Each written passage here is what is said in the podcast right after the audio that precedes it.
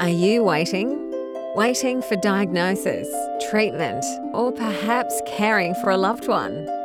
After the Waiting Room is a podcast where you can listen to stories and gain insights into how to be present for the person you're caring for and for yourself.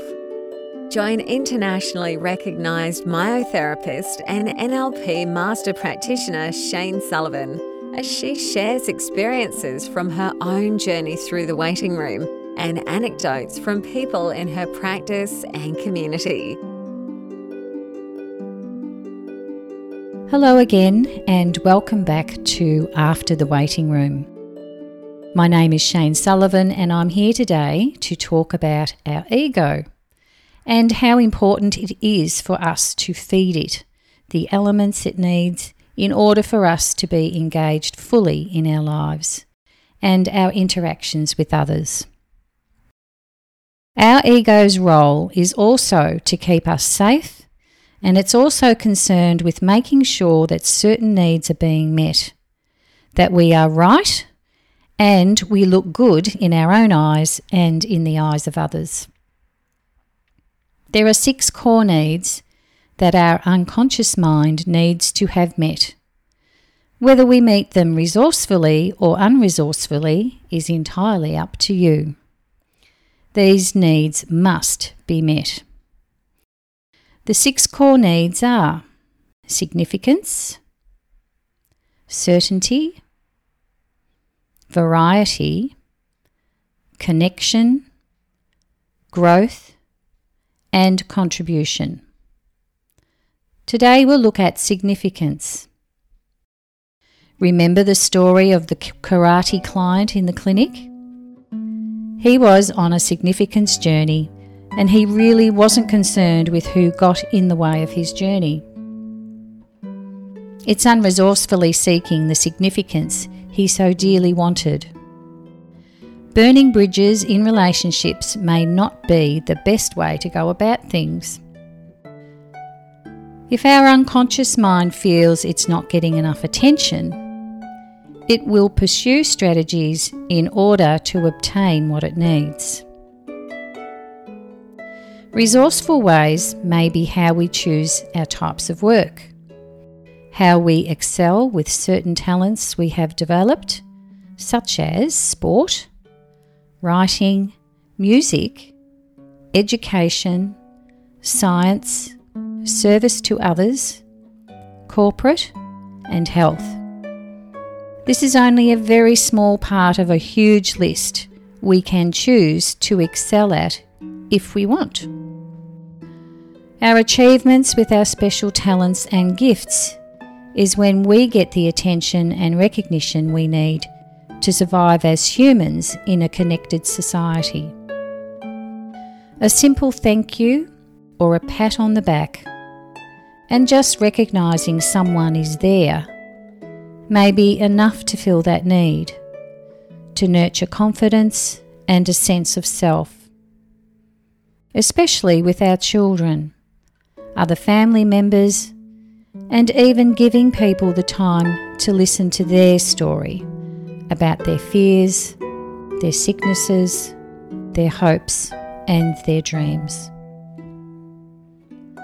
Others may be very colourful people with the way they dress, the way they speak, the way they do their hair, their accessories that they use, and other objects we have in our lives, such as our house, our car, and other possessions and life experiences. Facebook, Instagram, and all the other social media platforms proved opportunity for people to claim their significance, whether it's to inspire others or to bring them down. We can compare ourselves in relation to others, and we know we are important and can contribute in a meaningful way. It's great to be aware of these needs and the fact that we all must have them fulfilled. Being aware of the core needs gives us the opportunity to not get so offended or upset with other people's behaviours. Instead, we can ask ourselves what that behaviour is really a reflection of. What is it really about? Behaviours such as constant interrupting, especially with young children, or even some adults I've met over the years. Being over competitive to the detriment of others. Bullying. And even sickness can be repeated if the unconscious mind believes that it's a great way to get the recognition it craves. Observing behaviours in others and in ourselves can also give us insights into why we keep sabotaging ourselves with particular behaviours. Maybe we keep repeating behaviours we really recognise as being destructive, but we just can't help ourselves. Knowing that everyone must have these needs met gives us an opportunity to step back and maybe look at things differently and to ask ourselves how we could change our behaviours in order to get the things we want in life in a more ecological way.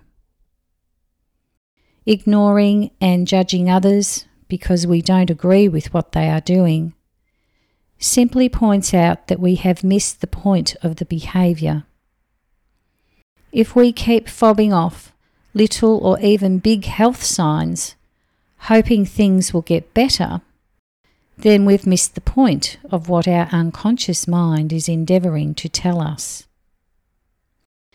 It could be a plea for getting out of a situation where there is a lack of being able to achieve meaningful significance. It may be a job where we find we're stuck in or has little room for advancement. Or it could be a relationship where we've allowed our power and voice to be taken away. It could also be an unconscious knocking at the door to change some of our personal and lifestyle habits which may not be serving us. Either it be diet, exercise, spending habits, or even our mindset towards our own self worth.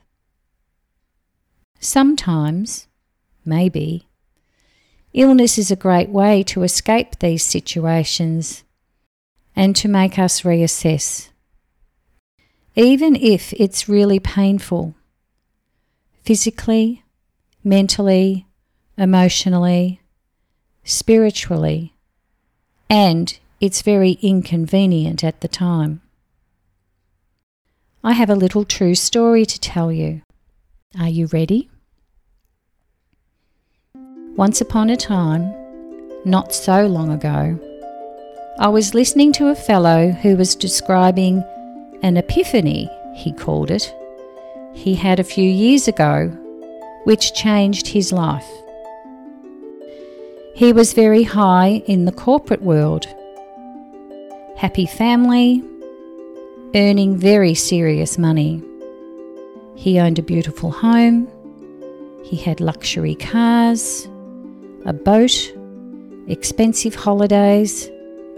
He had everything to tell him that he had made it. He was a success, and he had everything he needed and wanted. As he was sitting comfortably at his desk, with the expansive and expensive windows in his office. On the highest floor, overlooking an amazing city view, and feeling very pleased with himself, he had this epiphany. As he relaxed with his feet up on the desk, hands folded comfortably behind his head, he said, Ah, this is it. Soon after, while he was relaxing, a tiny little thought crept into his conscious thinking. Is this it for the rest of my life? Turning up every day in a suit and tie, writing reports, conducting meetings, flying around the globe, missing his wife and growing family. The question kept getting louder and louder over time. He said that weeks later, he realised he had given himself chronic fatigue. He quit his job finally and made a journey of finding his own answers and is now teaching others how to help themselves, not only in their own health, but waking others up to their own special talents that can assist others to be their best selves. Now, that's what I call significance.